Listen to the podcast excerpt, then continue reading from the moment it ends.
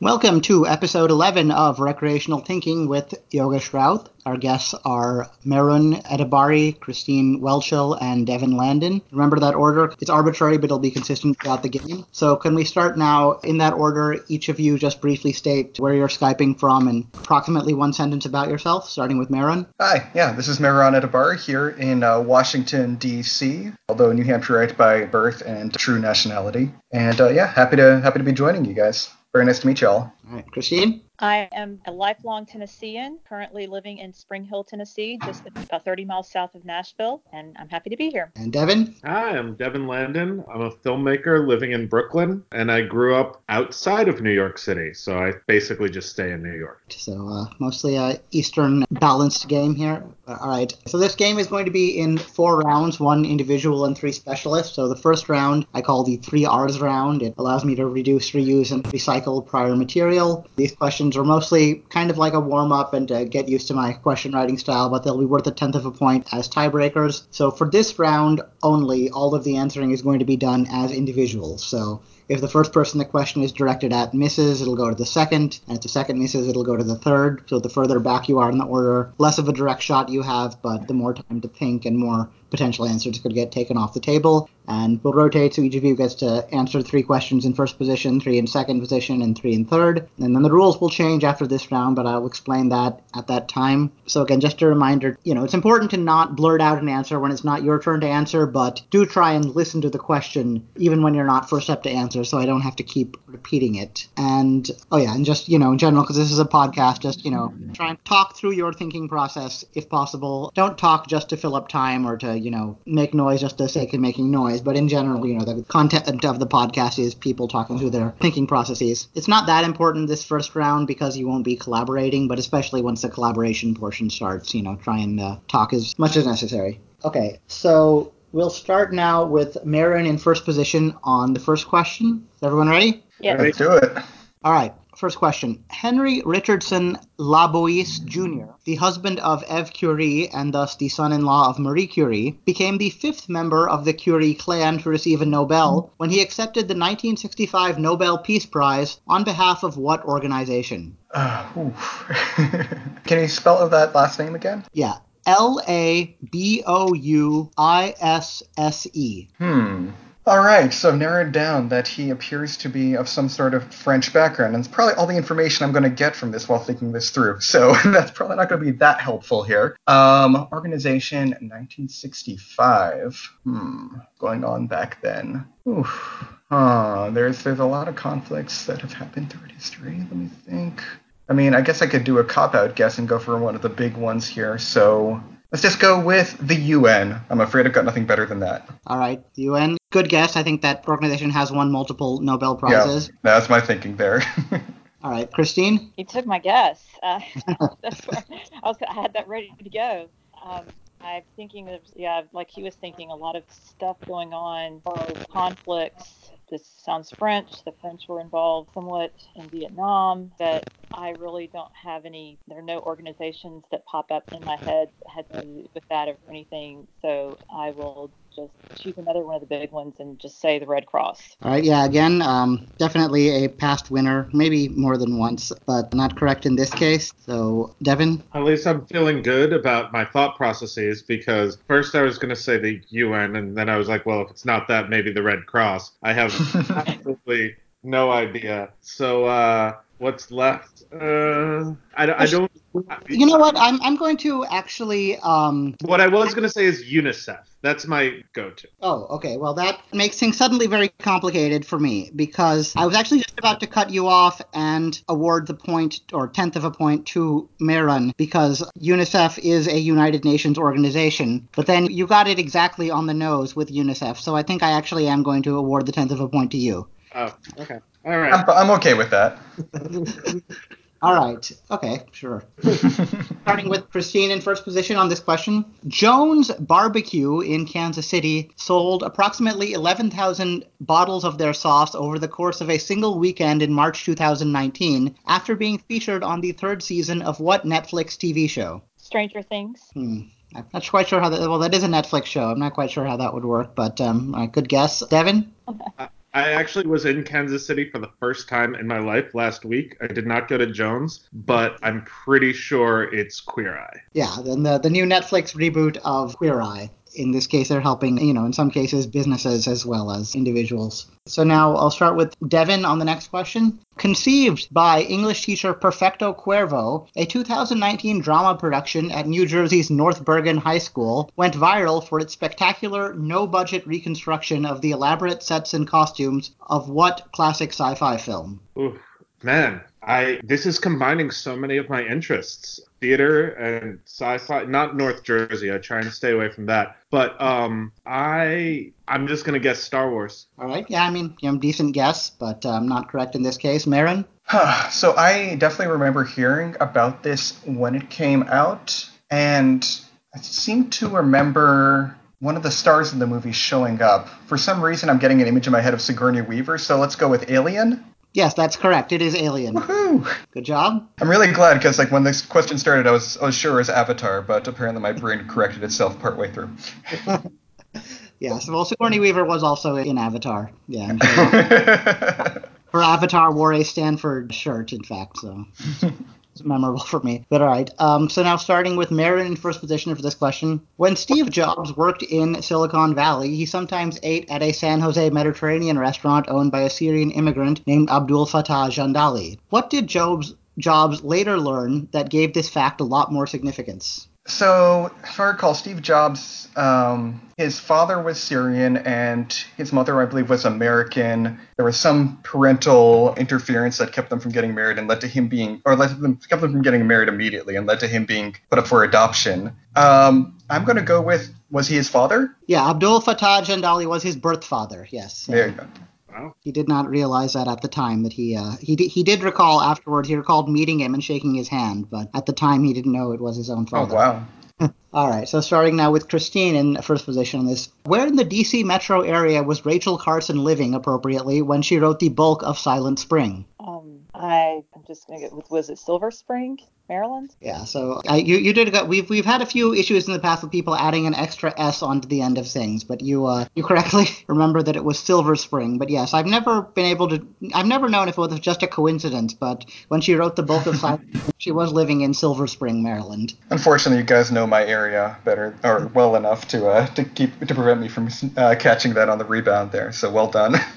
All right, uh, all right, we're going through this pretty quickly. All right, Devin, when Dorothy Parker died in 1967, to whom did she leave her entire estate? Oh, um, I don't know, but I bet it was witty. uh, um, in what year did she die? 1967. 1967. Um, I'm making another wild ass guess here. He may have already been dead by this point, but I'm just gonna guess Truman Capote. Why not? All right, decent guess. Yeah, I think I think he was still alive because he appeared in Murder by Death in the 70s. Okay, But, still uh, wrong, but All right, Marin. all right, that's uh could come with all kinds of wild ass guesses for this one, but uh, ugh. I'm gonna choose a different tack and go away from anyone famous. And I don't know if she had cats, but let's go with her cats. All right, an interesting tack to take. Good guess, uh, but not correct in this case. Christine. Higher percentage than trying to come up with a person. I am going to take a different direction altogether and go with maybe an institution and see if maybe it was the New York City Public Library. So um, yeah, it is interesting that if you want to um, excuse her dust, as she put it, to see where she she is actually buried on the grounds of an institution. I think um, I think the Los Angeles, one of the branches of the the NAACP, but they actually were the recipients of her estate after the original recipient died only a year after her because when she died in 1967 she left it to someone who would be assassinated the following year martin luther king Oh jr wow, yeah just uh, that's quite really a fact. yeah. All right. All right. And first, first miss of the game, which typically, yeah, I've had I've had games where this entire round, all three contestants went zero for nine. So um, so far you're you're collectively five for six. So uh, you're doing good job, well. guys. Yeah, go team. All right. Starting with Marin on this one, the last cycle now. Hosting Cheaters, the reality show, from 2012 to 2017, turned out to be the peak career achievement for what strikingly handsome grandson of a legendary Hollywood movie star found dead in February 2019 at the tragically young age of 30? Oof, February 2019, the age of 30. So I probably heard about this, and strikingly handsome grandson, handsome grandson movie star. Hmm. Ooh, trying to think my way through this here. I mean, I guess I can go with the last name of anyone here. Um, dang it. I vaguely remember hearing about this, but nothing's ringing a bell right now, so I'm going to choose arbitrarily a former. You said grandson of a Hollywood movie star, right? Yep. Um, let's go with. I'm going to go with the last name. How about Brando? All right. Uh, I see your logic there. Good guess, but not correct in this case. Christine? Oh, I wow, I do not remember anything about this. So, okay, 30 means he would have been born in what 1989, and so the grandparent might have been somebody who was born 60 years before then, maybe. So somebody who was born around 1930 or so. So we're looking at maybe a movie star in the 50s. Could it?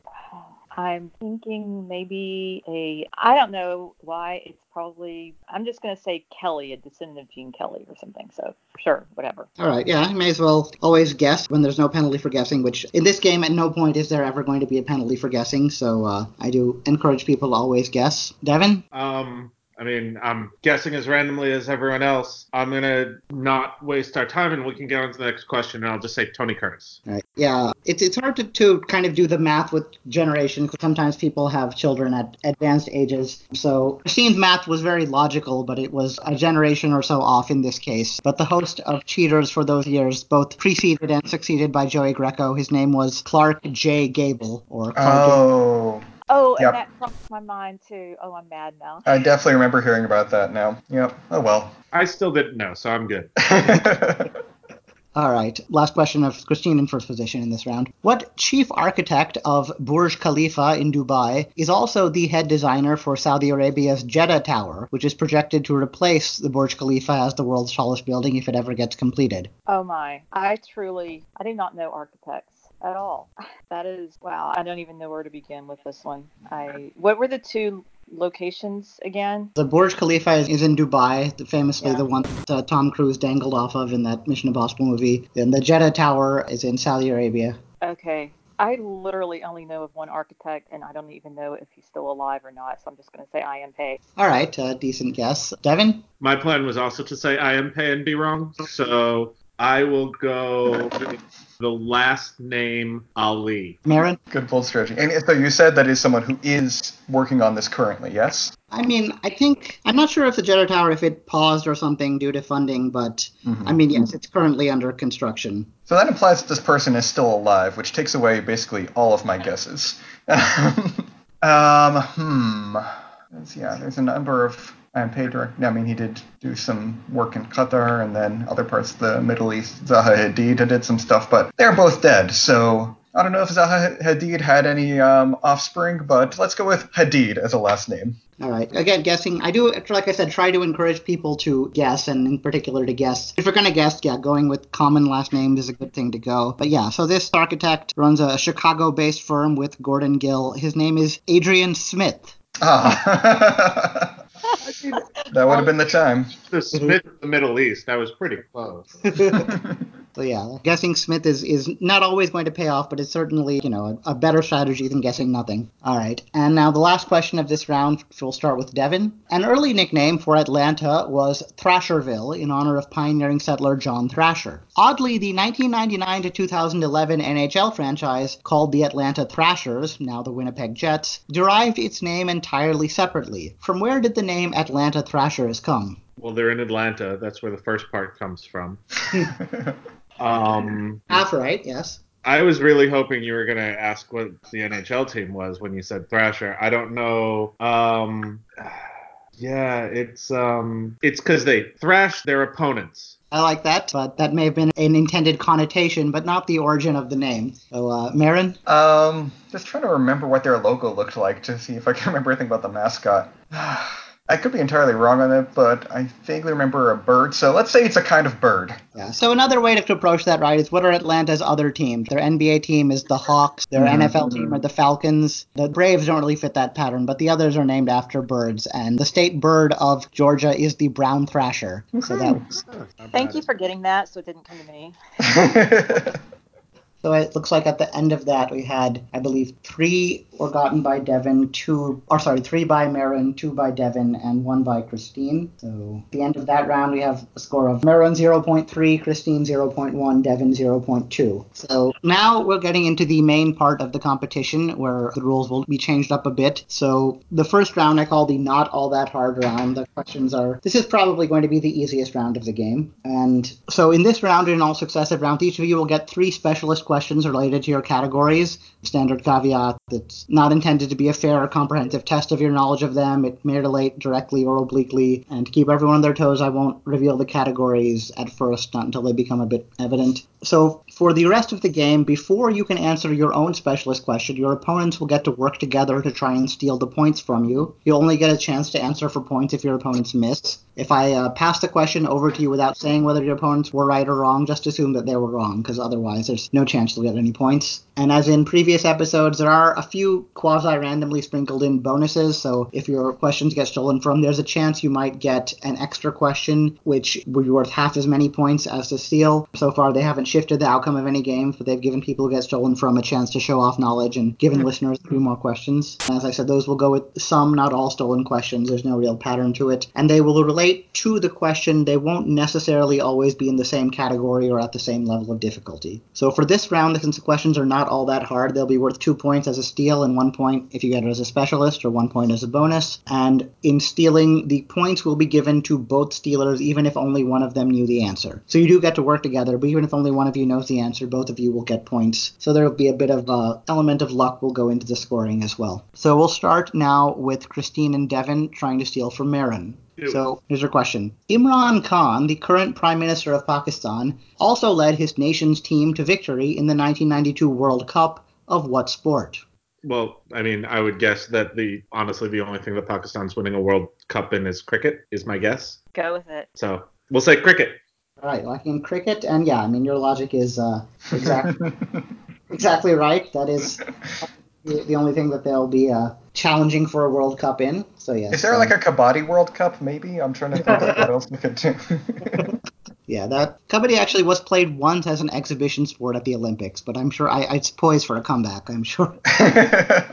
All right, now Marin and Devin to steal from Christine. All right, so in a previous episode, we had a question about Mr. Tambourine Man, the Byrds' number one hit of 1965, written by Bob Dylan. However, the Byrds had another number one hit in 1965, written by a different prominent folk singer, Turn, Turn, Turn by Pete Seeger. And Seeger, in turn, took the words of that song from the King James Version rendering of the first eight verses of the third chapter of what book of the Old Testament? Ah, trying to remember this. Uh, my books of the Old Testament are not, my knowledge is not perfect on this. Do you have any immediate thoughts here? I mean, I can remember the song, right? Yeah, Uh, I can recite those lyrics to everything. Turn, turn, turn. There's a season.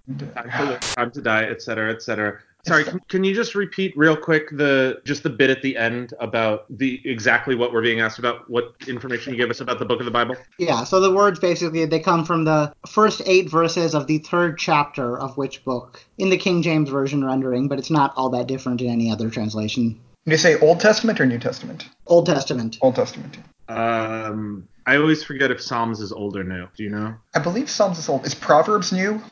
I my old CCD teachers would be so mad at me, but um, uh, Um, this is bad. This is bad. Uh, this is very embarrassing here because we should know that. I feel like it's one of the other, one or the other, Psalms or Proverbs. But then again, it could be something entirely different. and Christy, everything- case, hundred percent, she knows this. It Yeah. means- so, I mean, everything in there sounds like a proverb, but could be a psalm. I think Psalms is Old Testament at the very least, right? Yeah, that that would be my. If I were guessing by myself, that would be my guess. This vague in- inclination that Proverbs is new. So, um, yeah, shall we just go with Psalms? Let's do it. Let's do it. Are you locking in Psalms? Yes. Yeah. All right, Christine. Damn it. Okay. Well, y'all just kept getting so close, and I was afraid you were going to get there. But yes, Psalms is the first book of the poetry section of the Old Testament, and Proverbs is the second book. Ah. that comes Ecclesiastes, and that's Ah, okay. And I had that somewhere in my head too. So Yeah, yeah. So, so Psalms and Proverbs are both um, both in the Old Testament and both in the same section, the sort of wisdom and poetry section. But yes, this And both That- equally wrong, apparently. So now for Christine and Marin to steal from, trying to steal from Devin next. In December 2012, ex Speaker of the House Newt Gingrich happened to stop by St. Elmo's Steakhouse in Indianapolis, where he saw the cast of Parks and Recreation filming an episode. Taking advantage of this synchronicity, the show's writers hastily threw together a scene in which Gingrich made a cameo. Specifically, which Parks and Rec character says to him, I wonder if we're related, only to be told, I don't think so. I remember this episode, and um, I believe they had this like joke about the names Gergich and Gringich and Gingrich. Sorry. So my, I believe I can't remember the quote of the show, but I'm pretty sure that that would probably imply that it's Jerry Gergich. All right, so you're locking in Jerry? Go Um, ahead, yeah. because I've never Yeah. seen an episode of Parks and Rec in my life. All right, let's go with Jerry Gergich then, All right, and uh, yeah, aka Larry or whatever numerous other names he's had. Gary, Larry, All right. Uh, yeah, so yes, that's correct. And yeah, again, um, each of the first three questions have been either stolen or answered by the specialist. So uh, off to a good start. All right, now Christine and Devin again to steal from Marin. Between 1905 and 1992, the national soccer teams of Argentina and Uruguay contested 29 times for a trophy donated by and named for what Glasgow born tea merchant? I'm not going to be much help overall if we're talking international soccer tests. Should we Uh, go through possible Glasgow tea merchants? I mean, I did take a class on Glasgow tea merchants in college, but I don't remember most of it. Um, uh, I, I mean, might as well just pick a name that starts with Mac because I'm not gonna. We'll go with Mackenzie. You want to do that? Let's go Mackenzie. Sure. All right, you're locking in Mackenzie? Yeah. All right, Marin? All right, so it, you said for between 1902 and uh, was it 1905? Sorry, and 1992. 1905 and 1992, yes. Hmm.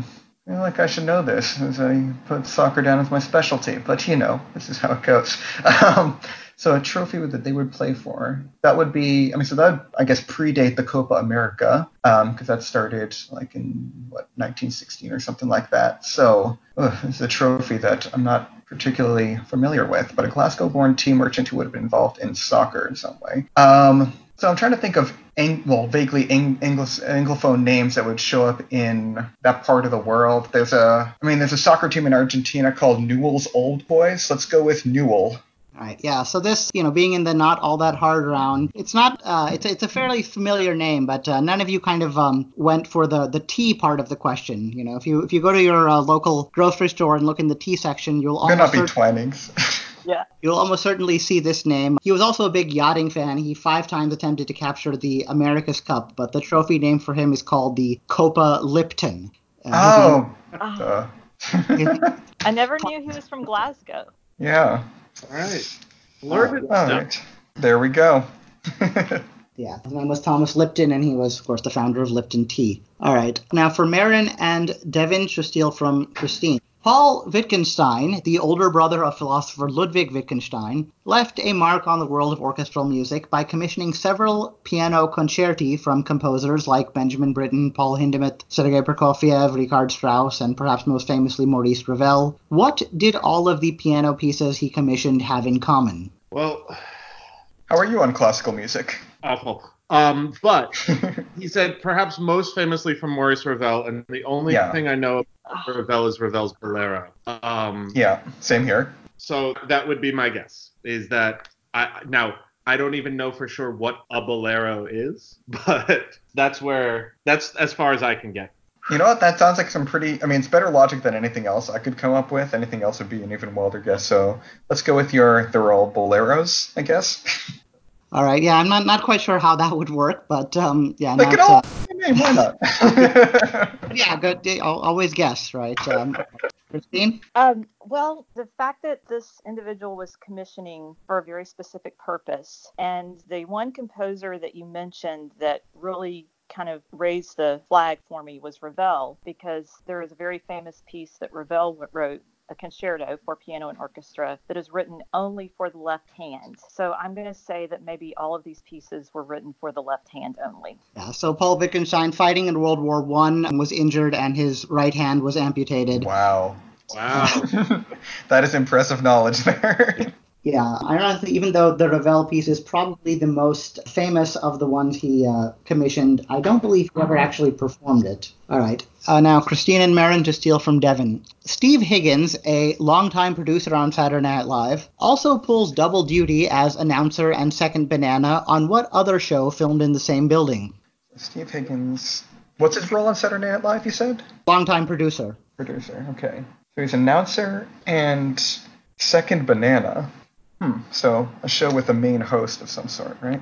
So it's in the same building. Do we know what building Saturday Night Live is in? I believe it's in Rockefeller Center. I would assume. Yeah. Um, So, so they did move the Tonight Show back there, if I The recall. Tonight Show is in Rockefeller Center. Yes. Yeah. So that, I mean, that's the best I could come up with. I mean, they could also be, um, you know, Late Night with Seth Meyers, which I assume is also in the same show as well. Hmm. Because when it comes to a second banana, like, yeah. But is there really like a guy who shows up on the Tonight Show and actually like banters with him at all? I don't know. Does Banters he with Jimmy and banter with anyone? Even Yeah, other, you mentioned yeah, a couple 'cause- of other. I mean, I don't know. Is there? I, I haven't seen enough of Seth Meyers besides the, the clips because it's way too late at night. So um, I don't know if he banters with a second banana ever either. So um, I'm trying to think of anything else we have that that, that we could choose that has like a one host leading, um, you know, in a lead role in an NBC show. I mean, I guess it could also be something that's not necessarily NBC as well. It could be something that's um, you know, on a different network that filmed in the same building too. So I would say to pick something fairly obvious. I don't know. should we just go with the Tonight Show? Sure. It doesn't sound right to me, but I got, uh, you know, we No. could we could talk talk around for for if for a wanna say- while. and if you want to say Seth Meyers, that's a little I don't know. off the beaten path, you can say that. But I mean, I'm not a TV person at all. um, hmm, I'm kind of deferring to you on this. which is a dangerous strategy here because I have no knowledge of this either. But I would say, you know, because both of them were both of those hosts were on Saturday Night Live and therefore would have had a relationship with him. Um, should I go for the slightly more obscure one and go for Seth Meyers? Sure, that's fine. Let's go with Late Night with Seth Meyers. Lock it For late night with Seth Meyers. All right. He locked in late night with Seth Meyers. Mhm. Devin? It's the Tonight Show. Ah! Ah! I should have thought again. Yeah, sorry. That's why it's a dangerous strategy to rely on me here, like I said. And uh, this would have been your bonus if they had gotten it, but do you know who uh, who Steve Higgins' brother is, Devin? No, I don't. Yeah, Dave Higgins, who played Craig on Malcolm in the Middle, is his brother. Oh, Right. Now, uh, okay, I'm sorry, Christine. Christine. I was Right. staring very intently at my shoe on the floor, not allowing myself to give away anything as you were you talking. You had a really good poker face there. Yeah. yeah, I could tell. All right, yeah. So Christine and Devin now to steal from Marin. In a previous episode, I erroneously implied that Finland's Sanna Marin was the first democratically elected world leader who was born later than I was, or who's younger than me, in other words. In fact, Sebastian Kurz was first elected Chancellor of Austria in 2017 at age 31, and he regained that position this past January at age 33. So, when he regained power in January 2020, Kurz was at the head of an unprecedented coalition between his right leaning People's Party and a left leaning party that has, in English, what name? Note that according to Wikipedia, parties with this name, quote, exist in nearly 90 countries around the world. Labor. I mean, I mean, la- yeah, I labor tends to be left leaning, and they certainly are a lot of labor parties. I mean, I Um, was thinking socialist because I mean those are in a lot of countries too. Yeah, or liberal, which is also in a lot of countries, and left leaning. I would any one of those seems as likely as any other to me. Yeah, same here. Um, This is like a picking out of a hat thing. yeah, I mean, so he did say left leaning socialist to Yeah. me would be more than would be left, not left leaning. I'm thinking, so I'm feeling like it might be either labor or liberal. Okay. Uh, well, we've we've narrowed it down slightly. Okay, so I've narrowed it down to two. Now you get to pick. Oh, okay. So I will go with hmm, 90 countries. That's a lot to have this party. And I think I'm going to go with labor. Okay. I'm with you. Well, that's it. We'll lock in labor. Lock it in. All right, Marin? I was really hoping once this question started that you'd be asking for Sebastian Kurz, because that I could have given you with no problem. However, who he was in coalition with that time? Ah, so it's left leaning in a lot of countries, which leads me to think if it's not Labour, either the Greens or the Social Democrats. Um, those are fairly common in various forms. Although it was, I mean, as you mentioned, it was a bit of a strange coalition. So given his right wing leaning, it would be strange for the Greens to be propping him up. But I don't know. Would the would be Social Democrats below him too? I don't know.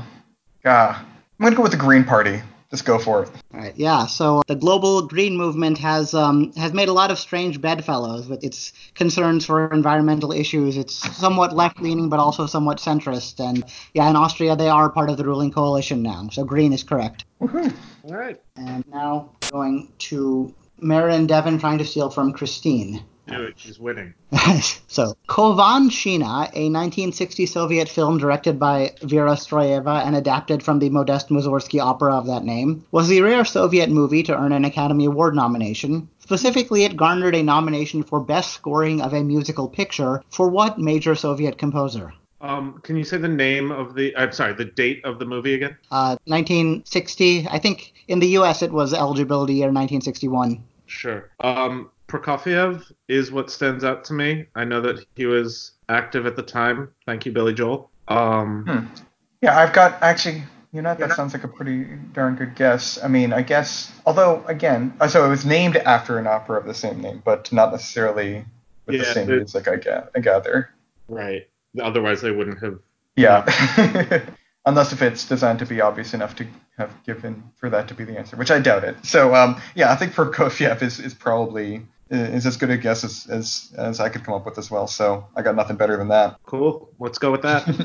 Yeah, so I, I think I think both Prokofiev and Joseph Stalin are mentioned in We Didn't Start the Fire, making reference to the odd fact that they actually both died on the exact same day. Um, so they both died in 1953. Oh, Yeah, so Pro- Prokofiev was a, would be a bit early for this. Um, yep. Christine? Well, when I hear Soviet composer, I pretty much only have one name come to mind. I mean, I guess obviously there are other Soviet composers, but the one that stands out the most to me that I usually think of is Shostakovich. So that's going to be my guess on that one. Yeah, so uh, so Mussorgsky I think died fairly, or with a lot of work left unfinished, and other composers adapted his work, and so the versions we hear now are, are often reworked by others. Khovanshchina was famously reworked by Dmitri Shostakovich. Dang so it. that Well played.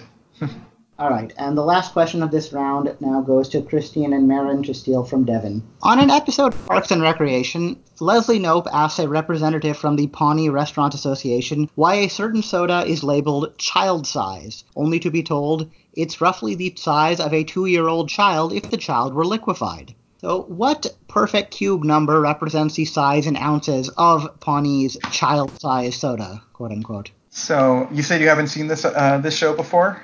I've never seen this show before. All right, so so I'll just I guess I'll, I'll monologue this one through. If I recall, I believe that Paunch Burger offers as a child size 256 ounces. I'm gonna go with that. You're liking in 256? Yes. All right, Devin? Um, well, if that was going to be my answer too, so if that is Oh, uh, if that is not right, then we will. Um, I mean, I, I really thought I, so. I'll, I'll go with uh, I'll go with 512 then. But I, I did say it was a, a perfect cube, 256 being. uh, you locked it in too fast. Oh no! Dang. That's right. I forgot the Q part. I only, I heard square in my head. Oh no. I, I, I would have shot at this. Ah, 256 as 2 to the 8th, it would not be a perfect Yeah. cube. yep, yep. It's a Is it- square, not a cube. Is it 343? It is, in fact, 512, as Uh, Devin Ah, crap. I feel any better? I didn't hear cube. I heard square as well. So yeah, and Thank oh you. man, the false steal. I appreciate. I am. I'm so sorry. Again, I've led you astray, Christine. I'm a bad teammate okay. here. on these Uh, that's all right. All right, I, so I at let the, you stray on Seth Meyers. ones. That's all right. Ugh. all right, so I'll at try to end redeem of, myself next round. Go on. sorry. all right, so that brings us to the end of this round, and I believe the scores. I'll recheck everything when this is over, but I believe the scores are Marin 3.3, Christine 7.1, and Devin 4.2. But the point values will be going up in this round. So now the only somewhat hard round, each question will be worth four points as a steal and three points as a specialist. So potential for a lot bigger swings. So um. Christine's the lead right now. That could change very quickly. So let's steal off Christine's composer questions, which I totally will know. Yeah. Same with me. All right. So now Christine and Devin to steal from Marin, and this will start with a quote. I should be the proudest dad in the world, as happy as a lark by what he's achieved, but I am ashamed of him. I can't even bring myself to use his name. I refer to him as the ex footballer. He's put himself first, and all he cares about is his TV punditry and opening swanky hotels in Manchester. Now, when I see him on TV, I switch off. All the family do. He is my son, and it brings me close to tears to say that my family don't respect him and look up to him. As the eldest, he should have been watching his brother's back, not stabbing him in it. He cheated in the worst possible way and is not man enough to apologize for it. So spoke the father of what former star soccer player after that player was named manager of the Welsh national team in January 2018. The comment was prompted by a scandal in which it was revealed that this player had been carrying on an affair with his brother's wife for eight years. Well, do you have any thoughts? No, I think this is one of those just uh, give a random last name. All right. Well, at first it sounded. I mean, it it did sound like it was you know something that someone who transcends the game would do, which would be Beckham. But I don't. I think I heard about Beckham Yeah. cheating on. So maybe Rooney. He's another big name over there, Okay. and and I think he played for Manchester as well. So You've already gone past my knowledge of soccer stars. So all right. So ahead. let's let's try Rooney. All right, yeah, uh, good guess. I'm not sure if he's Welsh though, but um, Marin. Yeah, uh, I mean, he did name two two Manchester United players who both played with the, the, the person in question. But yes, this in- infamous brotherly treachery is the work of Ryan Giggs. Yep, Ryan Giggs cheated with the uh, wife of his brother Rhodri Giggs. That's correct. Give me a hundred guesses. All right, now um, Marin and Devin trying to steal from Christine. Although it has been independently set to music by many composers, including Gustav Holst and Benjamin Britten, it was Harold Darke's 1911 setting of What Christmas Carol, based on an 1872 poem by Christina Rossetti, that topped a 2008 experts poll in BBC Music magazine as the greatest Christmas carol of all time. This song shares its title with both a 2002 mystery novel by Julia Spencer Fleming and a 1995 black and white film directed by Kenneth Branagh. hmm. So let's try to think of Christmas Carol titles that could be both of those things. Right. So, sorry, can you say the name of the person that originally wrote it before it was set to music? It was based on a poem. The poem, I think, was published as just A Christmas Carol, but it was by Christina Rossetti. Okay. My guess is Oh Holy Night, which feels like it could be those things. And I know that was written that was written by a female abolitionist, uh, sort of to protest slavery. So uh, the timeline works, and the fact that it's a woman's name works, and that sounds like something that could have been a Kenneth Branagh movie, which I feel like I should know. Um, so that that's my guess and my reasoning. If you That's have I am open to it because that is all guesses.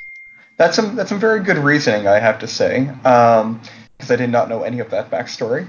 Um, so I'm learning something here. I guess we can rifle off some names first, just to just to see if there's anything that rings a bell. Silent Night, meh. Um, Come All Ye Faithful. Um, and did, was that written? So it was written as a poem originally, um, as far as you know. That's what Yes. said. No, uh, and uh, but uh, but um, Oh Holy Night was written originally as a poem. Oh, um, I, I this I don't know. I just know that it was written uh, that it was written by a woman, uh, a female abolitionist. It could have been written as a poem. It it, Yeah. it fits the meter works as a poem, but Yeah, I think you know what I, I, I see no reason to uh, to overrule that. That's some pretty sound logic. I'll, I'll defer to you on that. sure. I, I don't know that we're right, but let's go with it. All right, you're locking in Oh Holy Night? Yeah. Yeah. All right, Christine? Um, there's I know nothing about anything to do with the Kenneth Branagh film or anything like that, but the Christina Rossetti poem that became a Christmas Carol, the end of it is very uh, last verse very famous. They're saying, "What shall I give him as poor as I am? If I were a shepherd, I would bring him a lamb." And ends with, "I'll bring him my heart." But the beginning of the um, beginning of the poem is "In the bleak midwinter," and that's the title of the carol. Yeah, so the Kenneth Branagh movie was, I think, released in the U.S. as a Midwinter's Tale, but its original U.K. title was, as you said, In the Bleak Mid, mid In the Bleak Midwinter. So that's correct. Yes. All right. I don't know why I had difficulty mounting that. All right, next going to Christine and Marin to steal from Devin. So, which, in the words of NME, quote, Avril Lavigne wannabe, end quote, released the 2005 album Finally Out of PE and landed one of its songs on the soundtrack of Barbie and the Magic of Pegasus before making the wise decision to switch up her career focus and become an Oscar winning star of blockbuster movies. In an interview from that earlier era with Cindy with an S from the website Kids World with a Z, which is still around somehow. She described her musical influences as, quote, Maroon 5, Gwen Stefani, The Clash, Kanye West, just a lot of different artists, end quote. Okay, what year was did, did you say did you say a year of her album? Was that The album was- 2005? 2005, yes. Okay. 2005. Fine, Out of PE. Okay. So if she was a teenage, probably a teenager then, it might put her around 30 or so now. But you said an Oscar winner- Oscar winner. Yeah. Oscar winner. As an actress, he's uh, right. He's, he said something to the effect of he changed career Yeah. and focused on acting. Um, First- wow. The first one that came to mind was Scarlett Johansson. Is she Hmm. is that the right age? I forget around. I mean, she's At that point, she was already acting. though. I would want to say she was already because like Lost in yeah Lost in Translation was when was that? Okay. I mean that would have been actually that would have been a little bit later than that, right? But not by too much. Well, she may have pivoted pretty quickly. Very quickly, I suppose. I mean, was Brie Larson ever um, a? Uh, It's Brie. I Lar- it's Brie Larson. yeah, that's that's what that's what the name that came to, to mind for Let's me. let's lock it in. Yeah. All right, uh, Brie Larson. Here we go. You're locking in Brie Larson? Yes. Yeah, so yes, she did sing in, in a few of her roles, I think, as as Envy Adams in Scott Pilgrim, for instance. But for the most part, she's focused on acting as, as Captain Marvel in a couple of the highest-grossing films of 2019. And yeah, she won her her Oscar, uh, I think, 2000. Well, for the Room, which came out in 2015. So yes, that's correct. Not the room, just room. The room is very different. Yeah. Somehow I I know that, but I somehow keep making the same mistake. It was Room. The Room is a very different movie. Which won someone else Oscars in a different way, but yeah. and Christine, that was my attempt to bringing up her name was my attempt to, to make amends for my terrible performance in round one there. Oh no, it's great. All good. All right, so this next one goes to Christine and Devin trying to steal from Marin. The 1995 Mario Van Peebles film Panther, about the history of the Black Panther Party, featured as its main theme Freedom, theme from Panther. Now, Wikipedia lists 58 different black female artists or groups of that era, most specializing in either hip hop or R&B, who are credited as contributing to that track. Name any two of those acts. So by act, I mean either an artist or a group. Wait, sorry. So Wikipedia named 58 female acts Yes. that contributed to Panther, the from the Mario Peebles movie in 1995. Yes. Freedom theme from Panther. Yes. Okay. Okay. Um, so who is popular? I mean, who are some artists from 1995 that would fit the category? uh, En Vogue. Um, En Vogue, SWV, Sisters with Voices. Mary Mary was around then. Um, TLC got bigger later, but they were around. Salt-N-Pepa was still around. MC Lyte was there, um, but I don't know if it was rap more R&B. Um, uh, I mean, We got the individuals. I mean, I mean, yeah. If you're talking about individual people, then Whitney Houston was still around. Then Mariah Janet Jackson. still around. Janet Jackson was around. Um, then uh, And then the some of the older ones were, you know, sure, yeah. I mean, yeah, exactly. Like um, Dionne Warwick and Diana Ross were still Aretha Franklin. performing. Aretha Franklin was still there. So um, the answer is there's a lot. And we, we have to get how many? Two. Two. Can we have ten guesses to get the two? All right. So, um, I mean, I I have no idea. I have no reason to pick one over the other. I'm trying. I'm I'm trying to like think of like anyone who may have actually been associated with the Black Panther movement. Um, and then you know, because. I just keep thinking like, you know, how Mahalia Jackson was, but she was more tied to Martin Luther King. Um, Anybody that was activist. I mean, I'm sure. I don't know if Yogesh is going to read off all 58, but I'm sure when I look this up later, I'll go, "Oh my God, them too." Uh, We let's. could pick somebody somebody older and somebody younger. you know, Great. as of 1995. I was thinking uh, Aretha Franklin and En Vogue. Okay, go for it. Lock it in. Cool. Aretha Franklin and En Vogue. All right, Marin. All right. Um, hmm. This is going to be another a similar strategy for me in terms of guessing. Um, because I'm not familiar with this song in question here, but um, I mean, I was thinking about a lot of the same, a lot of similar names that you were saying out there. So I'm going to go You just with. pick from our list. I mean, yeah, I, I will pick at least one from from the list for sure. Um, let's go with Queen Latifah and Salt-N-Pepa. All right. So, uh, yeah, uh, Devin, when you started off, you rattled off a bunch of names that would have been correct, even ones I hadn't heard of before. I wasn't familiar with SWV or MC Lyte, uh, but those are Cool. Um, yeah. En Vogue is on there. Aaliyah, Vanessa Williams, TLC. So Um, was yeah. the, the young. Yeah, I'm not going to read off the whole list, obviously, but um, yeah, Monica, a few other names I recognized, and Queen Latifah and Salt-N-Pepa. That's what you said, Marin, right? Yes, that's correct. Those are both on there. So. Oh, good job. All right. Yeah, there have been a bunch of bonus questions, but yeah, none of none of the questions that have gotten stolen have been the ones that bonuses are with. All right. Now, um, Marin and Devin to steal from Christine now. The so-called Raid of Ruthven, R-U-T-H-V-E-N, was a conspiracy in which what future British monarch was kidnapped and held hostage for nearly a year by Presbyterian nobles who feared the influence of his quote-unquote favorite, which in this case meant gay lover, the Duke of Lennox, who was Catholic. Yeah, Marin, I agree. You should take this one. so, uh, yeah, how about that? I, I don't know where to start with this. Sounds old. Let's let's start with that. All right. Well, Um, so let's well, go back to the 1700s or before, I would guess. But well, I was gonna um, say, it has to be post Henry VIII, right? Because that's when they split. yeah, So- true. Sometime in that range. Let's see. Could it be one of the Jameses, perhaps? Maybe James. Would James the First have been? Um, My wait. So it was a raid by Presbyterian? You said? Yes. uh, Okay. yeah. So the love the lover was Catholic, but they were already Presbyterian. Um, Hmm. my uh my British history is mostly focused on Welsh soccer coaches and Glaswegian. so um I have a vague inclination that was, was did James I come from Scotland originally, or am I making that up? the James yeah no that I do the Jameses were Scottish yeah and Yeah, so that, that's what's leading me there with a Presbyterian connection, perhaps. Um, I've got no real basis beyond that for guessing James the. Let's go with. I mean, I would think James the First, but it could really be. I, I don't know. I've got. yeah I'm with you. All right, let's lock in James the First. All right. Do you know it, Christine? Oh yeah, it was James the First. Yeah. Yeah. So this was this. Woohoo! My my But- irrational logic worked.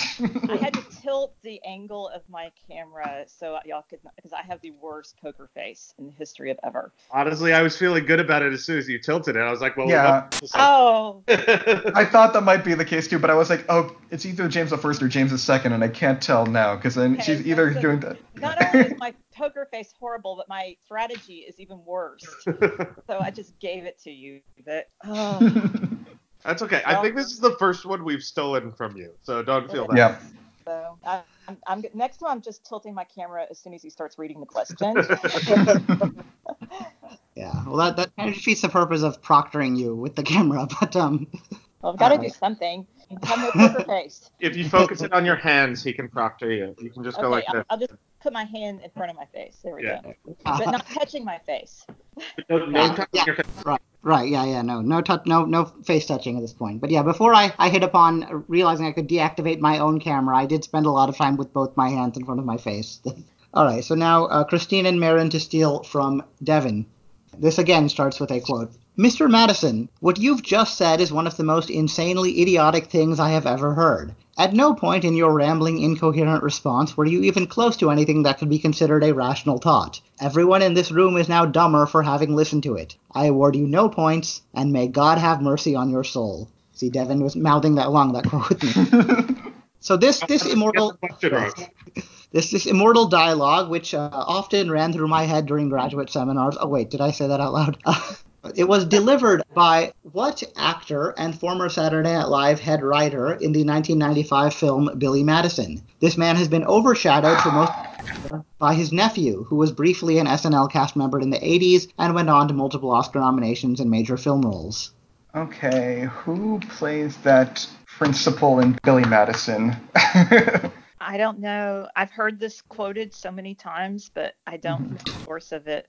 Oh, I can picture the scene entirely. I'm just trying to. It's been so long since I've seen the movie. So who had a nephew who was gone on to Oscar-related roles? Who was on SNL back in the, back then, back in the 80s? SNL alums who went on to be so-called respectable actors. Hmm. Dang it. I was hoping the question would be like, what is, you know, what was that an attempt to describe, which would be the Industrial Revolution, but um, but uh, unfortunately was not the question. Ah, oh, man, what's his? So. Puppy was a dog.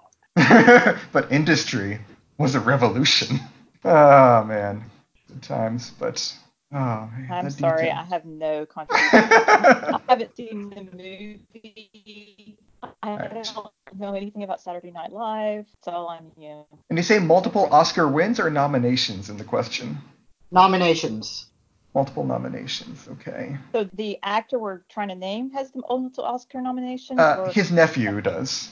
Right, the nephew. Even though, but he was briefly on SNL in the 80s um, as well. So. Hmm. Wow. So former comedians who became who have won like a lot of um, multiple Oscar nominations. Um, Tom Hanks of... was he ever on SNL? Not that I know of, but there were a lot of there were a lot of famous people who were briefly on SNL back in the um back in the eighties. Yeah, but I feel like he would have also said win, perhaps. Well, true. I feel like he probably would have said wins though if if he was referring to Tom Hanks, unless if that's uh, I mean it's not necessary, but he I feel like he would have mentioned Oscar wins. Um, I, I'm better with the winners than I am with the nominees, which isn't saying much. Oh man, it's tough. I know I'm gonna know this once I hear it, but um, I don't believe Steve Carell ever made it onto SNL. He, he only auditioned, if I recall. Um, and he didn't get nominated for an Oscar, did he? I believe he did for um, at least for Foxcatcher, I think. I could oh, be wrong, okay. but, not, um, not that I know of yet. Yeah, good point. Um, did Bill Murray ever go into something serious to get Oscar nominated? He was on. Early. Yeah, but I, but I wouldn't consider him like the yeah the a brief someone who was briefly on in the 80s oh, yeah, here. He was a, he was a staple of Saturday Night Live. Yeah. Yeah. Um, serious former comedians here. I don't know. I'm. That really took a turn. I really was sure I was going to know the questions once he started reading out that quote, but uh, but I'm stuck on this. Let's go with. Oh God. I, I know there's a lot of this dead air is making for great podcast. I'm sure. Uh, yeah. It's like when you don't even know a good guess. I don't know a good guess either. I could, I mean, I could spend five minutes thinking about it, but it's probably against the spirit of the game. yeah, exactly. Um, who wants who's been nominated for many Oscars? Um, I don't know what to say at this point. let's just go with I don't know. Uh, I don't know. I want to just because I want to live in a world where Jon Lovitz wins Oscars, I guess we could name him, but uh, okay. I don't think that's accurate. So let's go with something that's a, ba- a generic name. What generic name should we put? I'll let, I'll leave you. How about Williams or oh, something like that? Okay, go with that. We've already had Smith be a correct answer, so yeah. we'll take that one out. So just let's go with Williams. Okay, lock it in. okay, lock it in. Sorry, I wasted a lot of time there. I mean, we're actually on. Yeah, we're not behind scheduling because you you guys zoom through that first round or the three yards round really quickly. Yeah, and anything that's just silence will get cut out in the edit anyway. So, um, but yeah, I'm that's trying to remember. If, yeah, I'm trying to remember if there ever was a Williams on SNL, possibly. But anyway, uh, Devin. Okay, so SNL cast members who were nominated for Oscars is a fun little trivia subcategory. it's how I remember that Randy Quaid was nominated for an Oscar of all people. What? Also, how I remember that Joan Cusack was on SNL. Um, but you're asking for the the actor who gives the line, right? Yes. Yeah. So I'm hoping I don't know who the actor is, but I'm hoping that he has the same last name as the person who I think is his nephew based on the clues. And I'm gonna go with Downey. Yeah, so I also I like to remember the kind of the, the SNL cast members with Oscar nominations, and yeah, that's a small group. Bill Murray's in there, Eddie Murphy, Dan Aykroyd, but oddly, three of them were just on SNL in that sort of um, odd duck 11th season. Randy Quaid, Joan Cusack, and Robert Downey Jr. Um, and Well his done. uh, yeah, his uncle Jim Downey was the head writer and the speaker of that dialogue. Excellent. And I Yeah. did not, but I learned something. I had no idea that that guy was Robert Downey Jr.'s uncle. I just knew Yeah. him as the guy who said that iconic line. That's impressive, though. I'll have to say. Yeah, and uh, Brie Larson, not the only MCU cast member who uh, is being tested knowledge, whose knowledge of whom is being tested today. All right, now The Christine and big for coffee. Christine and Devin to steal from Marin. In February 2020, country singer Lauren Alaina and what soccer player were named brand ambassadors for Flight, a new light beer from Yuengling? At the 2019 FIFA Women's World Cup, the not quite appropriately named Lucy Bronze was awarded the silver ball, while this player got the bronze ball. Um, so this is combining country music, light beer, and soccer, which means um, really out. The only one of those three I know is country music, and he already gave us that part. So Yeah. Um, um, I mean, I'm guessing it's someone on the U.S. women's national team. did he specify it was a woman? Is Yes, Lauren- it is a woman. Okay. Um, I mean, Can we name any Megan, women? Megan Rapinoe is the one who, you know, really showed up, uh, really became Yeah. famous in the. Uh, Well, it should be like kind of the, the MVP type. So it's going to be somebody lower ranked than her. wait, is it? I thought they were saying someone won the. Said who's run the bronze. Said, Yes, I said, I said she won the bronze ball, which is essentially the runner-up to the runner-up for the tournament MVP. Right. Yeah. But, but so Megan Rapinoe didn't win the the silver ball, right? So that Well, that thought- would be my guess. I thought she was the MVP. Is she not? Who who did you say won the silver ball? The silver ball was won by Lucy Bronze, appropriately enough. I didn't say who won the golden ball. Oh, who didn't? Who won the gold? Oh, gotcha. Um, I I mean I don't know anyone other. I mean, Yeah, I- that's the only name I know. It's associated with a woman. yeah. I mean Abby Wambach I don't think plays anymore, and Hope Solo wasn't gonna win anything because everyone's mad at her, and I, I would I would guess Rapinoe, but I don't. Um, unless it's Tobin Heath, but I don't. Um, my, my guess would be Rapinoe, if but I go ahead, go ahead and say least Wade because I don't know. even though I'm sure she was the MVP. But go ahead and say it anyway. Oh, if you're sure she's the MVP, if you're sure she's the MVP, then we will. Then we'll let's go with Tobin Heath. She's someone Well, else on the I'm team. I'm not. I mean, you're making me doubt everything now. So I don't know. this is not. I mean, I'm just not a sports person. uh, right. at all. That's All just that's that's the name that was most in the news. You know. Right. Let's go with it because if it's someone else and we're wrong, then we'll feel okay. But if it's her and we're wrong, then we'll feel bad. Okay, I like the logic. Go ahead. Megan Rapinoe. All right, you're locking in Megan Rapinoe? Yeah. Marin? Yeah. Okay, so two out of two for me. I think the scoring title was very close between I think Alex Morgan and Megan Rapinoe, but that would be for the the Golden Boot. Um, and I think it, I'm forgetting it went to one of them. I think it may have gone to um, Alex Morgan in a tiebreaker. So I think she won on the scoring side, but I think the bronze ball. If I recall, I remember Rose Lavelle had a very strong tournament for the U.S. and part of me wants to say that she would have been the one to get the bronze ball. So I'm going to lock in Rose Lavelle. Yeah, I, I, there was a similar question asked, I think, at, at Learned League Live once, and I, I, like you, I remembered Rapinoe and Morgan both competing for the Golden Boot, so I figured those would have to be the two most honored ones. But uh, the bronze ball for the tournament actually went to the woman who scored the U.S.'s second goal in the final, Rose Lavelle. Woohoo! Again, could have had 100 guesses. All right, to play the Washington Spirit now. All right, now Marin and Devin to steal from Christine. So fill in the blank.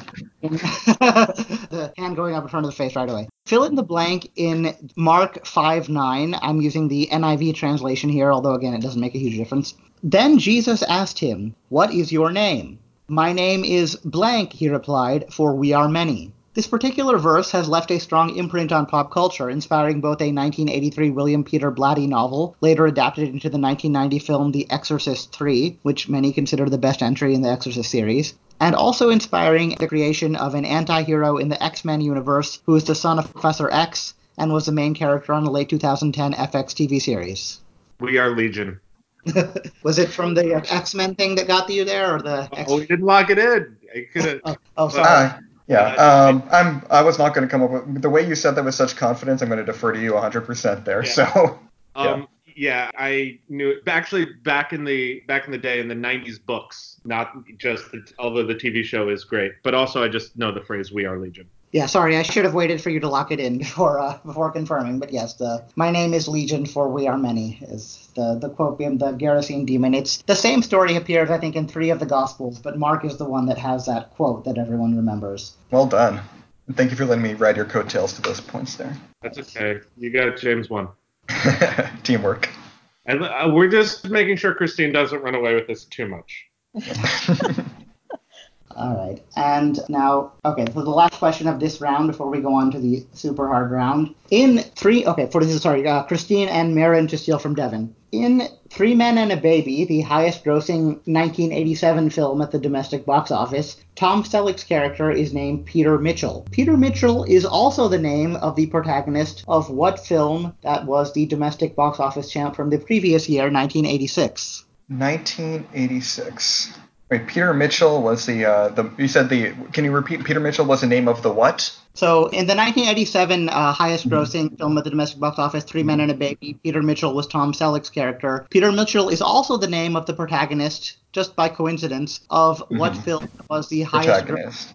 Okay. yeah, highest grossing Hmm. domestic box office film of 1986. Uh, trying to think of 1980s big movies with male protagonists. Was Top Gun 1986? Yeah, but that's not. There's no Peter Mitchell unless that was his real name. What is Maverick's real name? I don't know. I don't know Maverick's real name either. I've never. I don't think I've ever actually watched the movie. Um, I have, So- it's been. I mean, it's been probably 20 years ago. So unless if it's like. Uh, could there have been a? I mean, it, it, Top Gun was definitely 1986, and that was would have been a really high-grossing movie. yeah. Ah, I'm trying to think of what else could have been bigger than that in 1986 with a male main character whose actual name I don't know. I don't know if there's like a big comedy blockbuster from that movie, but I can't think of one right now. Um, I really feel. I feel like Top Gun's our best bet. All right, shall we lock it in? Yeah, let's lock it in. Let's lock in Top Gun. All right. Kevin, do you know? Um, I have a guess. Uh, I think it's a pretty good guess. Marin was asking what's bigger than Top Gun. Is the answer big? I think actually it was, uh, a couple years later, 1988. Peter Mitchell was in fact the not that commonly known name of Maverick from Top Gun. Okay. We got it. Yes. Good. Good. job. Right. Yeah, and this is the first time I can recall getting all the way through the first two rounds without a single bonus. There have been several, but none of them lined up with the questions that were stolen. But uh, at the end of this round, actually, the scores are Marin 28.3, Christine 18.1, Devin 15.2. Wow. Wait, Marin is 28? Wow. Yeah, I, I, believe- I, I'll go back and recheck everything, but I think that's right. Yeah, well, if it's not, I'll just redouble over that Okay. part. How many Uh, points was that per uh, per uh, question there, by the way? So that was for the stealing was for four points, and for getting it as a specialist, three points. Oh, three points. Okay, yeah. Then yeah, that makes sense. All right, now we'll move into the super hard round. So these are the hardest questions of the game, and the questions will now be worth six points as a steal and five points as a special. And we will start with Christine and Devin trying to steal from Marin. We So, better- yeah. We've already mentioned multiple Man U stars so far, so now we're going to mention another. Speaking of Manchester United stars, Eric Cantona led the French national team to victory in the 2005 World Cup in what specific sport? Wait, I'm sorry. Can you read that one more time? Yeah, Eric Cantona led the French national team to victory in the 2005 World Cup in what specific sport? Okay. What sports have World Cups Um, that French people play? yeah, I was about to say baseball does, but it, no, it ain't that. Um, I know that. All right, so here's my guess. So 2005 was long enough ago because I know that New Zealand had won three in a row before last year, but that would have meant no, that wouldn't be. I don't know what those dates line. up. I was gonna say uh, the specific sport made me think it might be rugby union, That's But- yeah. but maybe it's rugby league because rugby union I think just had theirs World Cup in 2019. Um, and so maybe rugby league goes two years. So that would have been 03 and 07 with that timing, but maybe rugby league does their in the opposite. That's my guess because I know Le Bleu, like they they play that, and that's the only thing that I think of that France team sport that France competes internationally at, really, other than soccer. Okay, do it. Lock it in. Rugby league. All right, locking in rugby league. All right, Marin. so I'm gonna try to get to this by thinking about how Eric Cantona is a very interesting and weird man, and choose some offbeat pursuits. So that's gonna guide my guessing here. I mean, not to mention the fact that I believe he played the Comte de Foix in uh, Elizabeth, the film, after he retired from from Man U, and also famously was banned for like six months for jump kicking a fan. Um, but uh, along with that very offbeat nature, I can see him doing something that seems more like fun, but still within his skill set. And FIFA does have World Cups for some weird soccer variants. The two that seem possible to me are futsal, like the small indoor soccer style game, and beach soccer. And I don't know, it just seems like beach soccer seems like an Eric Cantona thing to do. So I'm locking in beach soccer. All right, yeah, and there, there's not much for me to add. Your, your logic was exactly right, and it is beach soccer. Woohoo! And and his lead extends. Yeah. yeah, I did see the thing in in his Wikipedia article. I did note the thing about him having a role in Elizabeth. Might have made an interesting crossover with uh, one of Christine's areas. Yeah, exactly. All right. So now Marin and, and Devin to steal from Christine. The key of blank occupies a peculiar position in Beethoven's compositions. The pieces for which he has employed it are, with very few exceptions, remarkable for their beauty and importance. So wrote George Grove, the founding editor of Grove's Dictionary of Music and Musicians, about what key associated with turbulence and storminess. Among Beethoven's works in this key are his Piano Sonata Number 8, Opus 13, better known as Pathétique, and most famously his Fifth Symphony. All right, so his fifth is it's in minor key of some sort, so it can, It's something minor. That's a something minor. So that narrows it down to a, a limited number of options. Um, A minor is a thing, from what I understand. That's that's an option. We're not good at this, are we? Minor. Um, uh, I've heard of the things that he has asked about. Yes. Huh. So have I. Um, I don't know. I don't know I- why E minor is jumping into my head. I don't E even. minor is also potentially there too. Yeah. Those Yeah. are the two I was thinking about. Were A minor and E minor. For whatever reason, I have no idea. You you pick a vowel. Oh no, the pressure's on me here. I mean, Um, pick a vowel. You want me to pick a vowel? But you're just winning by so much. um, but you can get, you know, put put some distance between you and Christine if you if you get this too, and and then you guys can team up against me. I'm just banking on you know how knowledgeable you are at all things because you're winning by so much. So I am I am not knowledgeable about about many things, and among those many things is classical music. Um, I think you know you conv- you t- you brought me over to your side with the E minor. go with E minor. E minor. Here we go. Locked in. All right. Excellent deployment of the hand in front of the face from Christine. Ah. Okay. I am so relieved that y'all didn't decide just to average out your answers.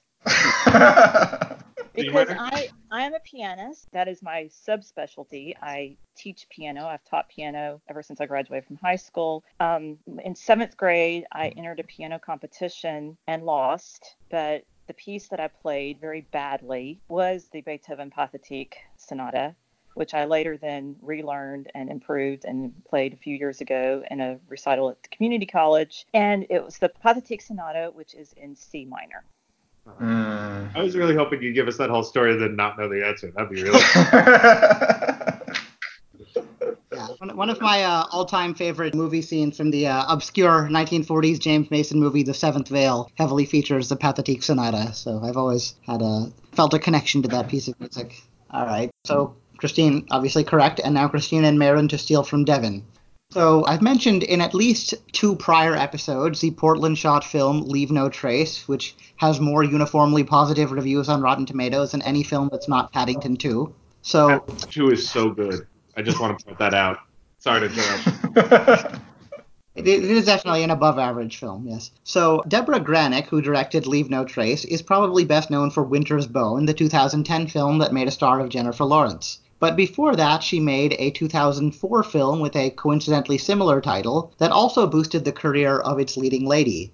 So that actress has since done many prestige films and even got an Oscar nomination and a 2019 Emmy nomination. But Wikipedia labels her a scream queen due to starring in multiple profitable horror films. However, perhaps the real scream queen in the family is her more than two decades younger sister, who has played three different characters on American Horror Story. Name her.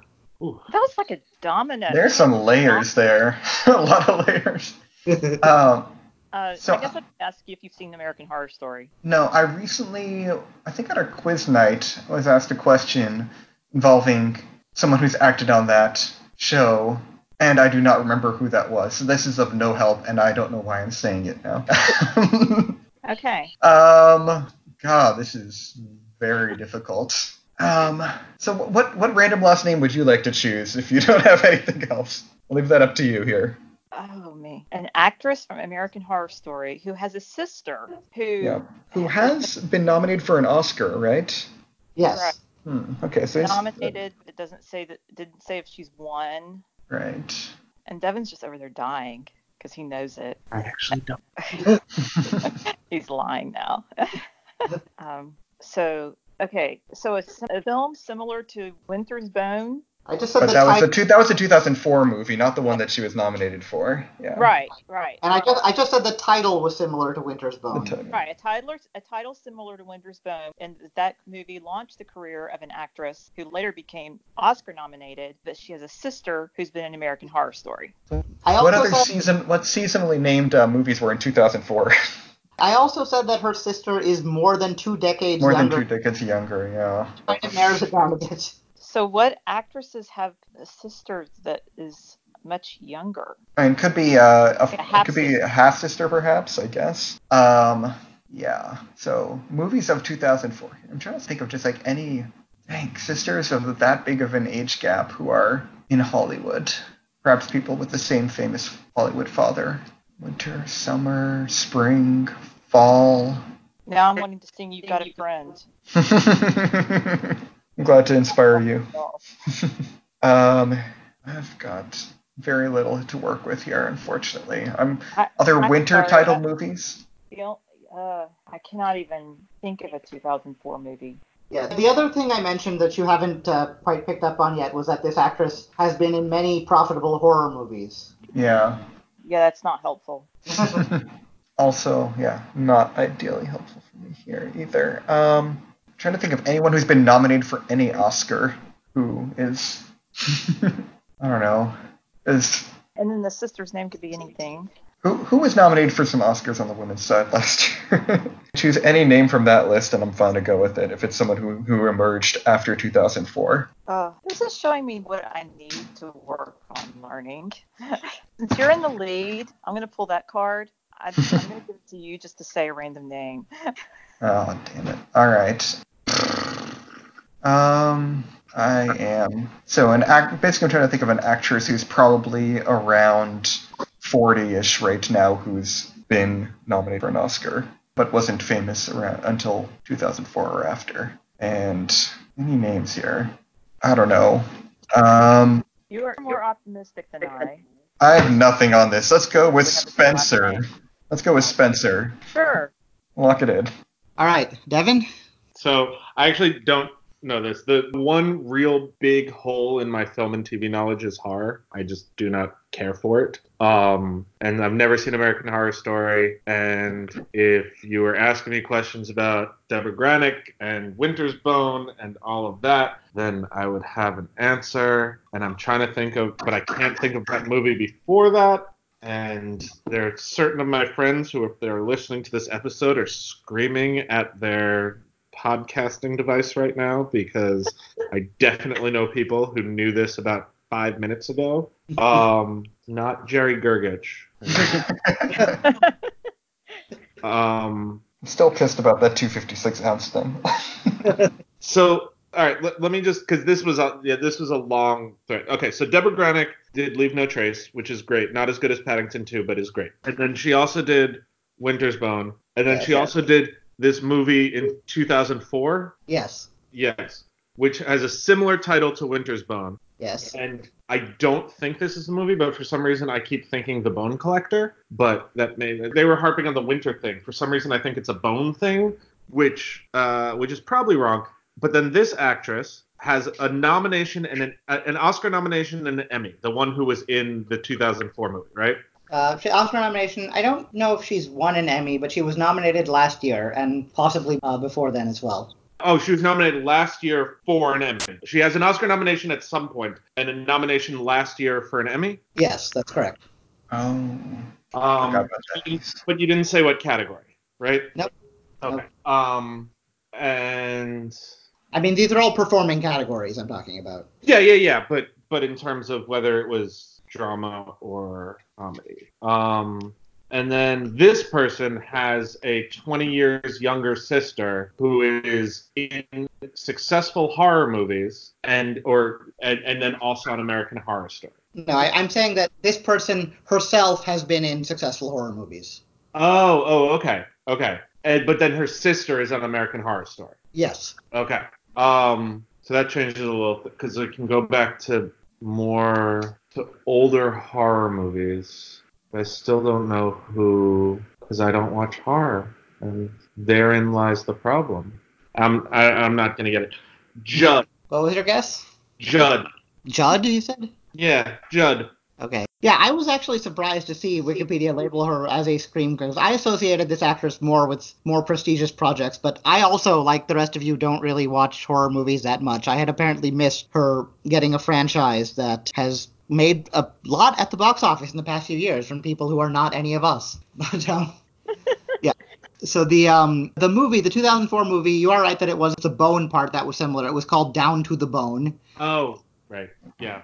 It was the first kind of major this actress. A couple years later, she was in the Best Picture uh, Oscar winner. A few years after that, she got a Best Supporting Actress nomination. And last year, she was in When They See Us as a lawyer, but before that, got another Emmy nomination, I think, for her role as Norma Bates on Bates Motel. Um, and, and has been in a few other horror theme projects, Orphan, Joshua, but most recently played Lorraine Warren, who is a, a real woman. One of my pub quiz teammates is from the Connecticut area. She always will tell me about Ed and Lorraine Warren, but uh, in the recent Conjuring franchise, Lorraine was played by Vera Farmiga.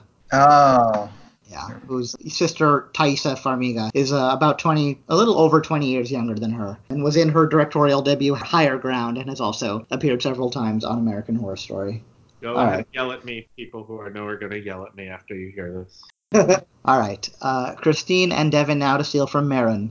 Linda Lyndell, a white American soul singer from Gainesville, Florida, released a certain song on Stax Volt Records in 1968 that became a modest hit, but she soon after left the music business, reportedly due to threats from white supremacist groups who were angry she was, I guess, performing black music or with black musicians. Anyway, uh, she only emerged from obscurity when her song was used as the basis for a massive R&B slash hip hop hit of 1993. This is probably less helpful, but in 2011, her original song was covered by Lena, the German Eurovision Song Contest winner, for the soundtrack of a German romantic comedy named after that song. Anyway, name either the original song or the similarly titled early 90s hit built on a sample from it. What year did you say the song in the 90s was? 1993. But did you say which type of song was it? Was it R&B or pop or Both R&B slash hip hop. R&B slash hip hop? Okay. All right. Uh, I'm trying to piece together my like. I I don't know, but I am willing to guess based on everything that this was a Bad Boy Entertainment song. Okay. Um, I'll be missing you. So at first I thought it was hypnotized, but then the question about hip hop slash R and B Maybe think it was I'll be missing you. But I don't know if that timeline works because That sounds like it could be a good Eurovision, or not Eurovision, but it, uh, whatever the contest was. And it, it, it Yeah, sounds but- like sounds like it would be a movie title too. But I, at, at the same time, I think I'll be miss. I mean, I'll be missing you is the song that Faith Evans and Puffy did after Biggie died. And if this was a '93 song, that would have been too early. Uh, So I'm screwing up my timeline. But um, it could also be. So Doggy Style came out in '93. Chron- or was it '92? Chronic was '91. I think Doggy Style came out in '90. No, Doggy Style definitely came out in '93. Um, but a lot of that sampling was off like George Clinton Parliament Funkadelic stuff. I don't think that they. I'm feeling hypnotized. Hy- hypnotized was my first. was my I don't know. I don't know anything that you just said, so you know more than I do. So go for it. So hypnotized was my gut instinct. I'm not super confident, but that's that's what I'll say. And if you want to lock that in, because Sure. Yes. Go for right. it. hypnotize. All right, Marin. It's a tough one here. Um, I don't know this one, so I'm gonna try to come up with some guesses here. So R&B and hip hop makes me think that maybe it's. I mean, it could be within a group that had like rappers and and singers, or it could be a collaboration. Um, I'm trying to think of what could have been like rapper R&B collaborations at that time. Probably '93. I think is too early for "Hey Lover" by uh, by LL Cool J and Boyz II Men, but that's a possibility. There was that like kind of pop R&B thing that had Belle Biv. I think it had like maybe even Janet Jackson plus Belle Biv DeVoe and some other people on it called "The Best Things in Life Are Free" in '90. I think that was around '93. I don't know if it's a big enough hit to to merit here. Um, I am. It's probably something more that was more of a hit than that, but ah man. Let's see who else was doing R&B slash hip hop at that time. Got your. Uh, I guess it could be something in the vein of, you know, TLC mixed it up, but did they have anything really in '93 that was a big uh, hit in both of those? Let's see, let's see. What would have come out? Because um, around that era would have been songs like Baby, Baby, Baby, no. Ain't Too Proud to Beg, no. That's true, that was 92, I think. Then, else? Creep, which was, I think Creep might have come out in 93, although around the same time, but I think that's probably, off, if that was off the same album, that was technically 92. I don't know. This is a tough one here. I'll go with the best things in life are free. Lock it in. So I was maybe hoping I'd kind of primed the pump a little bit by earlier asking you to generate black female R&B hip hop artist because actually the earlier question, um, the, the song was a collaboration and both of the groups that collaborated on it were mentioned. Is it in What a Man? So Linda Lyndell's song was called Oh. "What a Man." Oh my god. I can't believe I missed a What a Man question. Yeah, the, the. Salt and Vogue one was just a slightly shortened title, "What a Man." Oh, well, great question. I am ashamed to have missed that. Smooth like Barry, and his voice got bass. All right. So now uh, Marin and Devin to steal from Christine. Marcia Williams, later Baroness Falkender, was known as the private secretary and political secretary and unofficial power behind the throne, sort of, of what late 20th century UK Labour Prime Minister? One notorious story claimed that she once told this man's wife, I slept with your husband five times in 1956. It was not satisfactory. so late 20th century Labour Prime Minister is what I heard there, right? Yep. Right. But someone who would be sleeping with people in 1956. Hmm. Yes. um. I mean, I'm going through what I can remember of post Thatcher prime ministers, right? So there's Blair, Major, Brown. Yeah, Gordon. Uh, sorry, and then yeah, Blair. Uh, yeah, Gordon Brown. We've got, but that's all. Those would all be too young for this. It would have to be someone Yeah. like I, I don't know who it was. Like, it, I was wasn't. in the 70s. It has to be someone from the 70s, right? Oh yeah, I guess it could be pre Thatcher, right? I guess that would still be late 20th century in the 70s. Um, and I am blanking on my prime ministers of the 70s here. I I have a big blank spot between Churchill and Thatcher. I have no. Again, if it's not a Scottish tea merchant, I mean, I guess there was Clement Attlee, who was technically in the second half of the 20th century, who was Labour. Um, but I feel like he was probably, if I recall, I think he was off the scene by the, he would have been off out of the scene by the 60s at least. So I don't know. There's this gap there in between. Who would have, who would it have been? I know I'm going to. Pitt the Elder. Um, Lord Palmerston. um, ah, damn. Okay. I feel like I've watched enough British comedy shows where they moan about politicians too much that I should know this. Is Attlee a thing? I feel like Yeah, Attlee. Attlee, uh, yeah, Clement Attlee was definitely a Labour prime minister, but he was like, you know, in the earlier part of the second half of the 20th century. So if you have nothing else, I would go with him because I don't think anyone should have been sleeping with Tony Blair in 1958 or Gordon Brown for that matter. That would that would not be pleasant. Well, when you say later hat, like was Attlee like the 60s or the 70s? I mean, he was even in the 50s, if I recall, um, even possibly the late 40s at, at, some point. He definitely crossed over, if I recall, into the 20, second half of the 20th century. But um, and I think he actually did have a decently long career, but I don't think he made it like deep into the 60s, if I, and possibly not even past the 50s. I could be totally wrong about that. That that whole era is kind of a blur, the pre-Thatcher era for me. If we have nothing else in a minute, I guess we should go with him. But all right, well, I don't know that I'm getting any more in a minute, so. All right, let's just go with Attlee. Lock it in, shall we? Yeah, uh, I had. Yeah, sure. Do you have yeah. another guess? You no, sure? Attlee, let's go. Okay. Uh, yeah, no, Attlee, uh, again, I have a kind of a. I remember specifically because he was the prime minister when India got its independence. And yeah, so his his term ended in 1951. He wasn't really a late. Yeah. Still second half of the century. All right, Christine. So, when I put my specialty as British history, I didn't mean this part. so, yeah, the prime ministers are not really my thing. Neither is second half of the 20th century at all. Um, so when you said late 20th century, that is rather non-specific. I mean, it's like define late.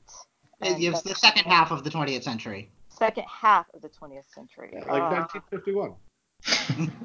So if I if I had kept up on my going through the crown, now you know going through all these prime ministers, I might have hit upon it.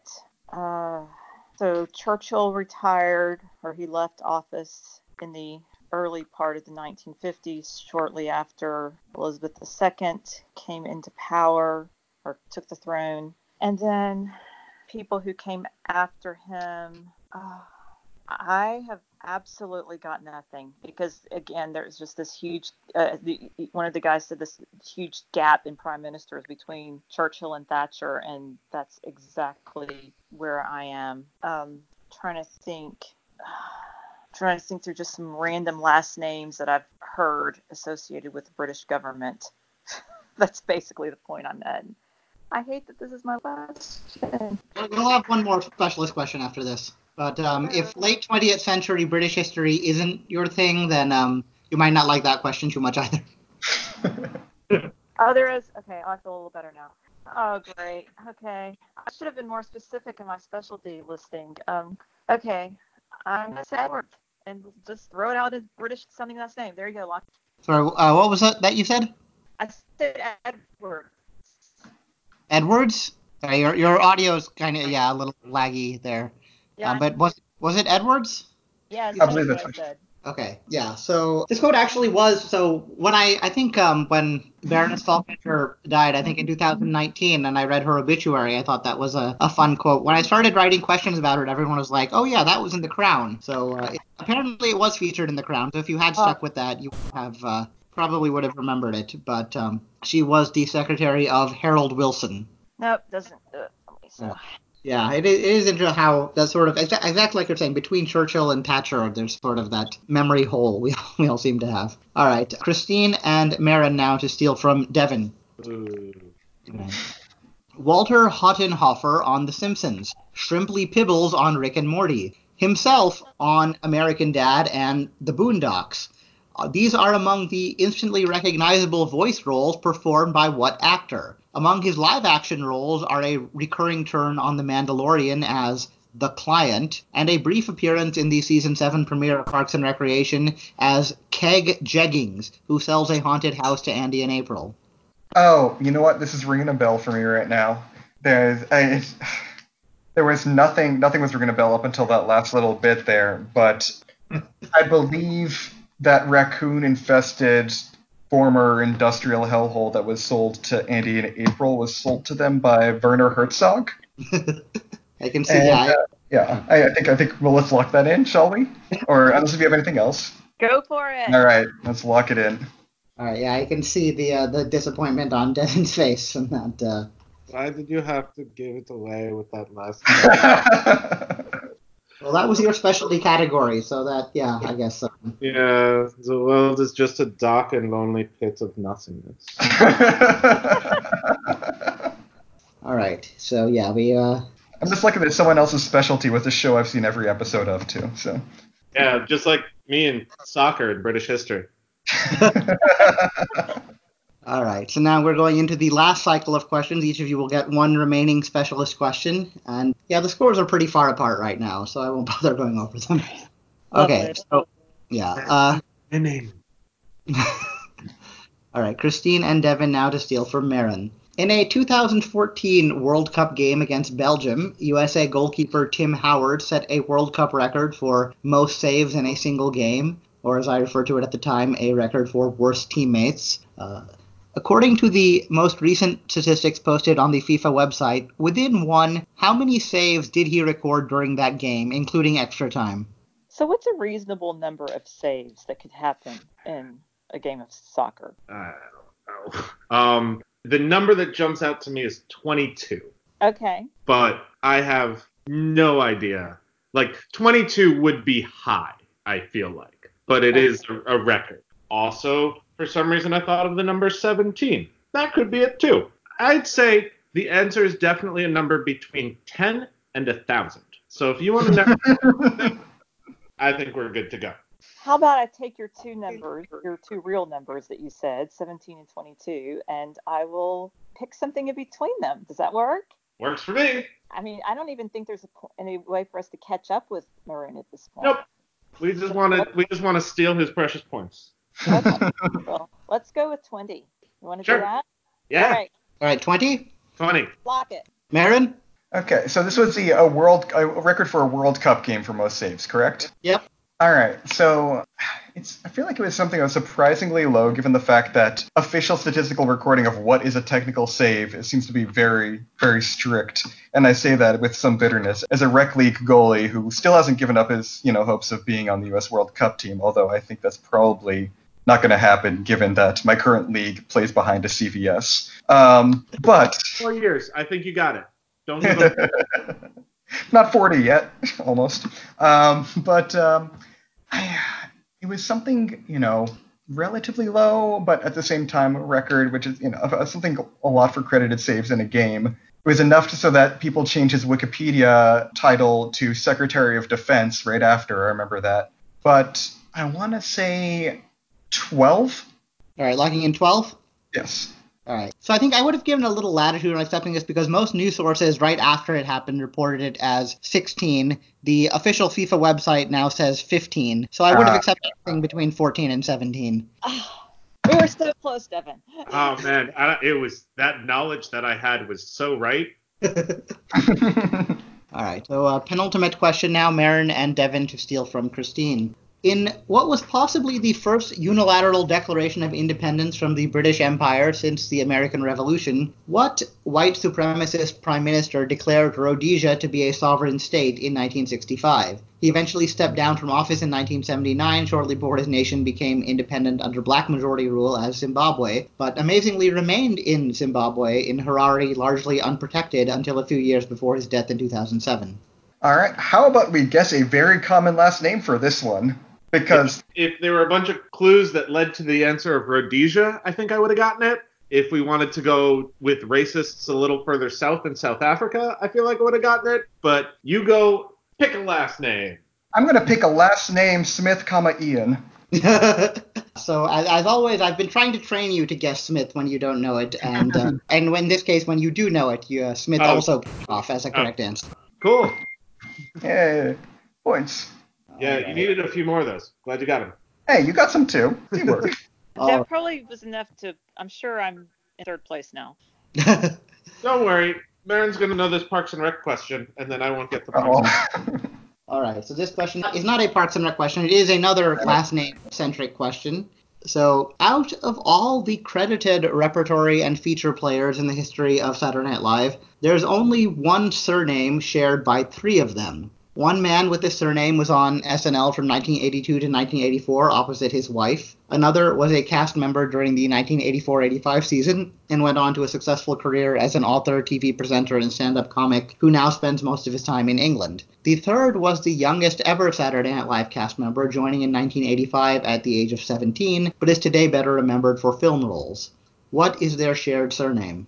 So the only part there that really jumps out at me is 82 to 84 opposite his wife. And I think that Julia Louis Dreyfus, when she was briefly on, and her husband, who I think Brad Hall, if I if that rings a bell, I don't know. Um, that would be a guess there, and I don't know if Anthony Michael Hall was ever on SNL in the mid '80s, but then is better known for film roles around that age. Could be a plausible thing. I don't know. And Hall is certainly a common last name. So yeah, I don't know if you have any other ideas. Oh, I have I have absolutely no ideas. No. So, all right, let's just go. Shall we go for that then? Yeah. All right, let's lock in Hall. All right. So I, I don't want to go through this whole game without a single bonus question. So I will ask Devin. Name any other last name shared by two Saturday Night Live cast members, featured or repertory, who were not family members.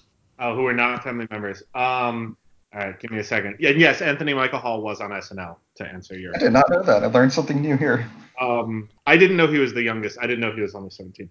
Um, uh, sorry, I'm going through a lot of people in my head right now. Um, since you said you can just cut all this dead air thing on, because this is one of those ones that I so like not because like both Belushi brothers were on it. Mm. Um, but who don't? Oh well, Seth and Mike Myers. Is that what you're locking in? But do they spell it different? Mike, I think they spell it differently. Oh, uh, there was a second Jackson too. I think because there's Victoria Jackson, and I want to say there's another one who like I'm just blanking on. I'm gonna go with Jackson, and then it'd be wrong, and Myers should have said Myers. So um, yeah, I don't think I could have accepted Myers because those are separate last names: M E Y E R S and M Y E R S. Yeah, I don't have the list right in front of me, but I cannot, I do not recall a second Jackson. Jackson. Yeah. Um, in terms of non-family members, the two that come to mind at least, and I, I don't have a comprehensive list in front of me, but two that definitely come to mind are Siobhan Fallon and Jimmy Oh, Fallon. Jimmy Fallon, right, Yeah, and Terry Sweeney and Julia Sweeney. Right, right. Yep. Yeah, in terms of fam, there are a few that are kind of gimmies. Uh, the Belushi brothers, the Aykroyd brothers, yeah, Jim and Robert Downey. We've already mentioned. I think uh, Abby and Chris Elliott. Uh, maybe maybe a few others, but Right. And who All was right. that third? Uh, who was the third Hall, by the way? The uh, the 84, 85 one. that was the inventor of the Sniglet, Rich Hall. Huh. Yeah, he, he's now a common panel show guest in British TV. I believe I'll, I'll go back and check these, but it looks like we have final scores of 51.3 Marin, 35.1 Christine, 21.2 Devin. Golf rules. I win. Good job, everyone. Yeah. Nice to meet y'all. Nice Yeah. to meet y'all. Good to meet All right, you. so before, before we sign off, we each get a, a final chance to say basically anything you want. It can be about the game, completely unrelated to the game, or anywhere in between. And as long as it's not too long or too offensive, it'll be kept in. And we'll go in reverse order of scoring, so the lowest scoring player has the last word. So we'll start with Marin. I would like to take this opportunity to apologize to the fine women of En Vogue for missing a question about you tonight. If you're listening, promise this will never happen again. I'm deeply sorry. They are the greatest. All right, Christine. You want that apology, but you're never gonna get it. no, not this time. Um, I would like to take this opportunity to put in a plug for my new YouTube channel that will probably be operational by the time this podcast episode airs. Uh, the Trivial Pianist, which is going to be my combination of classical music with related trivia questions. All right, yeah. It seems like there are many people who could learn from that. Yes. Um, well, I want to say thanks for having me. This was a lot of fun, even if you put me on with someone else who knows a lot about Parks and Rec. And I do want to, I'll give a plug as well. My first feature film that I produced is currently on Amazon, iTunes, Google Play, etc. It's called Saints Rest. It's a wonderful original movie musical about two sisters in Iowa who learn the true meaning of home. And it's nice. very good, if I do say so myself. Saints rest. Like they go marching in, then they're tired, so they rest. Cool. And yeah, hopefully, if it, if it becomes successful enough, it'll one day be an answer to a question on. Uh, O- or I become super successful after, and it's a really hard answer to a question. One of the. there we go. Yeah, it could be the hard clue for you. Yeah, exactly.